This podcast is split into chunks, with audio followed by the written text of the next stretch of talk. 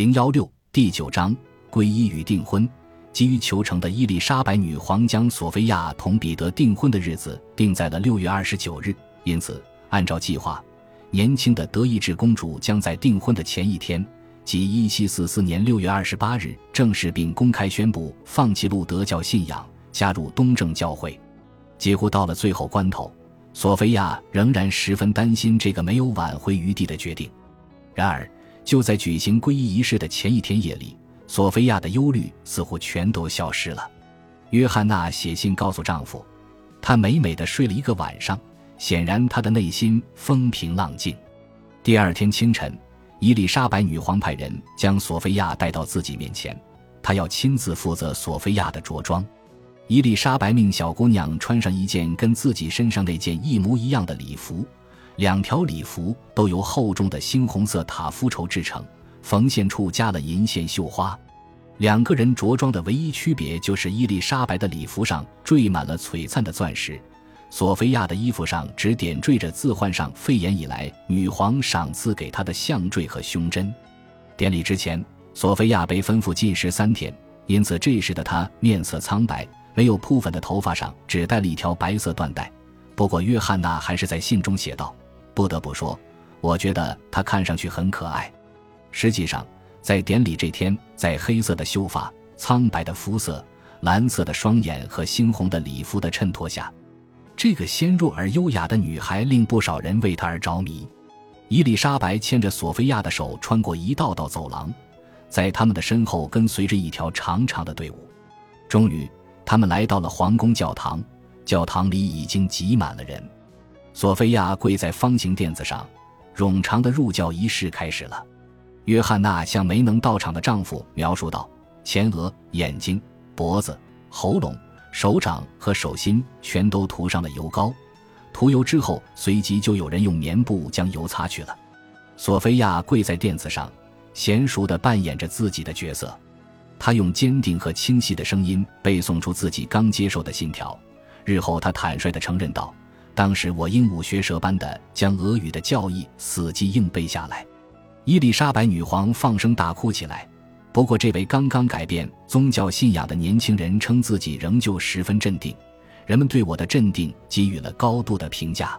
对索菲亚而言，入教仪式跟以前的功课没有什么区别，她一向都很擅长于这种事情。约翰娜为自己的女儿感到骄傲，她的仪态。自始至终都那么高贵而端庄，倘若她不是我女儿的话，那么我都会开始崇拜她了。就这样，来自安哈尔特泽布斯特的索菲亚·奥古斯都·弗雷德里卡变成了叶卡捷琳娜。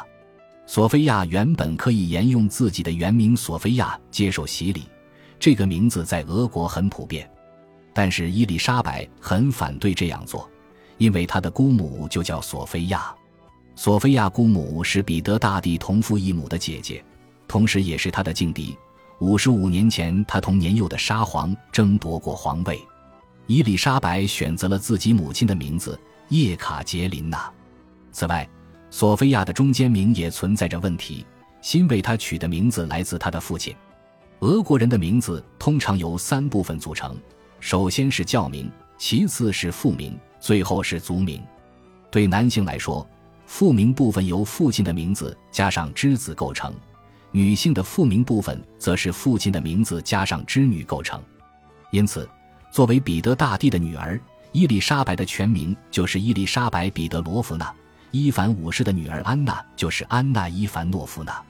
但是，如果父亲的名字是西欧风格的名字，那么通常父名部分的发音在俄国人听来就很奇怪。被伊丽莎白·彼得罗夫娜推翻的摄政王安娜·利奥波多夫娜，她的名字就总让人联想到她那不受欢迎的德意志背景，因此，伊丽莎白没有采纳叶卡捷琳娜·克里斯蒂诺夫娜这个名字，她决定以自己祖父的名字当做叶卡捷琳娜的父名，即沙皇阿列克谢。因此。这名东正教会刚刚接纳的教徒就成了叶卡捷琳娜·阿列克谢耶夫娜。当叶卡捷琳娜二世登基后，他立即放弃了这个令自己厌恶的父名。不过，在皈依东正教、改用俄语名字的这一刻，索菲亚的父亲再一次遭到了冷落。起初，伊丽莎白女皇不准许他护送女儿赶赴俄国，现在就连女儿的姓名中都见不到他的痕迹了。一走出教堂，东正教的这位新教徒就得到了来自伊丽莎白女皇的馈赠：一条钻石项链和一枚钻石胸针。尽管叶卡捷琳娜对女皇心存感激，但是到了这时，她已经精疲力竭了。为了给第二天的活动保存体力，她请求女皇准予自己缺席随后的宴会。当天夜里，叶卡捷琳娜随同伊丽莎白女皇、彼得大公及自己的母亲赶往克里姆林宫。次日，订婚仪式将在那里举行。第二天清晨，一睁开双眼。叶卡捷琳娜就看到有人给她递过来两幅小画像，一幅是伊丽莎白女皇的肖像，另一幅是彼得的。两幅装在钻石相框里的画像都来自伊丽莎白女皇。很快，彼得亲自来到叶卡捷琳娜的寝室，陪着她去了女皇的房间。女皇正忙着戴皇冠、披黄袍，走出克里姆林宫。伊丽莎白女皇走在一顶纯银打制的华盖下。硕大而沉重的华盖需要八名将领才能撑举起来。叶卡捷琳娜和彼得跟在女皇身后，在他俩身后跟着约翰娜和朝臣们，还有教会和议院的显赫人物。队伍走下著名的红楼梯，穿过禁卫团列队把守的教堂广场，然后又进入圣母升天大教堂。历代沙皇都是在这座教堂里举行加冕礼。一走进大教堂。伊丽莎白女皇就拉起两个年轻人的手，领着他俩走向覆盖着丝绒的祭坛。祭坛位于教堂正中心，两侧耸立着高大的梁柱。订婚仪式由诺夫哥罗德教区的大主教主持，女皇亲自帮这对新人交换了订婚戒指。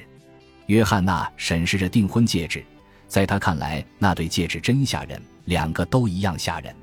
女儿后来在自传中特别提到了约翰娜对那对戒指的看法：他给我的价值一万两千卢布，我给他的价值一万四千卢布。仪式结束前，一名大臣宣读了一份圣旨，赐封叶卡捷琳娜以女大公的头衔，并授以殿下的尊号。约翰娜在向丈夫汇报订婚仪式的信中却抱怨连连。仪式进行了四个钟头。期间连坐一会儿的功夫都没有，我不得不跟数不清的夫人们拥抱，不停地俯身弯腰，可以毫不夸张地说，我的脊背都麻木了，右手上也因为不停地被人亲吻留下了一块硬币大小的红印。约翰娜对女儿的态度很复杂，这场盛典的中心是她的女儿伊丽莎白女皇不遗余力地对自己鄙视的女人施以仁爱，这原本应该让约翰娜对女儿的情绪有所缓和。在圣母升天大教堂里，女皇拦住正要向自己跪拜的约翰娜，说：“咱俩身份相当，誓言也没有差别。”但当仪式在轰鸣的礼炮声和教堂的钟声中宣告结束，朝臣们也转移到附近的格拉诺维塔亚宫去参加宴会时，闷闷不乐的约翰娜爆发了。根据爵位，新娘的母亲无法同皇室成员及伊丽莎白女皇。彼得大公及新被加封的女大公同桌进餐。听到这种解释后，约翰娜提出了抗议。她声称，凭着自己的地位，她绝对不应该只跟一群女侍臣们坐在一起。婚宴的司仪不知所措，叶卡捷琳娜默不作声地看着母亲的表演。这个忘恩负义、谎话连篇的客人表现出的傲慢，再一次激怒了伊丽莎白。他命人在一间隐秘的隔间里给约翰娜单独摆了一张餐桌，约翰娜可以透过窗户看到大厅。当晚的舞会安排在格拉诺维塔亚宫的多棱宫举行。多棱宫虽然名为宫，其实就是一个没有隔间的大厅，正中间有一根占据整个大厅四分之一面积的梁柱支撑着低矮的天花板。叶卡捷琳娜曾经说过。在这个大厅里，由于热气和拥挤的人群，人几乎喘不过气来。走在回寝宫的路上时，涉及叶卡捷琳娜在皇室地位的几项新规定也已经生效了。叶卡捷琳娜成了殿下俄罗斯女大公，未来皇位继承人，因此约翰娜也只能跟随在女儿身后。叶卡捷琳娜试图躲开这种窘境，约翰娜也看得出她的意图。在给丈夫的信中，约翰娜写道：“面对新的地位，我的女儿表现得很机智。每当迫不得已走在我身前的时候，她总是羞得满面通红。”伊丽莎白女皇仍旧对母女俩慷慨有加。后来，叶卡捷琳娜回忆道：“不曾有任何一天我没有收到女皇的礼物，金银珠宝、锦衣华服等等。实际上，可以想象得到每一样礼物都至少价值一万到一万五千卢布。他对我真是关爱备至。没过多久，女皇又给了叶卡捷琳娜三万卢布作为个人用度。从未得到过零用钱的叶卡捷琳娜大吃一惊，她立即将钱寄给了父亲。”好支付弟弟的教育和医疗费用，并在给克里斯蒂安·奥古斯都亲王的信中写道：“我知道殿下已经将我的弟弟送抵红堡，这笔花销必定不菲。我恳请殿下，只要对身体的康复有利，便尽量允许我的弟弟在那里多居住些时日，期间产生的一切费用均由我来承担。”女皇还将一小群自己的贴身随从赏赐给了新晋加封的女大公。其中包括几位年轻的女侍臣和多名侍女，再加上此前彼得已经拥有了属于自己的贴身随从，在大公与女大公的府邸里，经常能见到一群年轻人玩着捉迷藏之类的游戏。他们在房间里欢呼雀跃、唱歌跳舞、奔来跑去，甚至还有人取下大键琴的顶盖，将顶盖放在几只枕头上，拿它当雪橇，在房间的地板上滑来滑去。在跟大家嬉戏的同时，叶卡捷琳娜始终都在竭尽全力地取悦着自己的未婚夫。彼得对这位表示出主动的伙伴很友好，他是一个聪明人，深知自己对未婚妻的任何一点示好都足以赢得女皇的欢心。就连奥托·布鲁默在目睹到这一切之后，都认为，在对付自己那位叛逆的学生时，叶卡捷琳娜可以助自己一臂之力。他请求叶卡捷琳娜动用自己的影响力，帮助大公改正不得梯的行为，甚至对大公施以惩戒。叶卡捷琳娜拒绝了布鲁默的请求。我告诉他这件事绝无可能，那会使我在他的眼中变得跟他的其他随从一样令他厌恶。他十分清楚，若要对彼得产生影响，自己就必须跟所有企图帮助大公改正不得梯的行为的人势不两立。当大公接近他。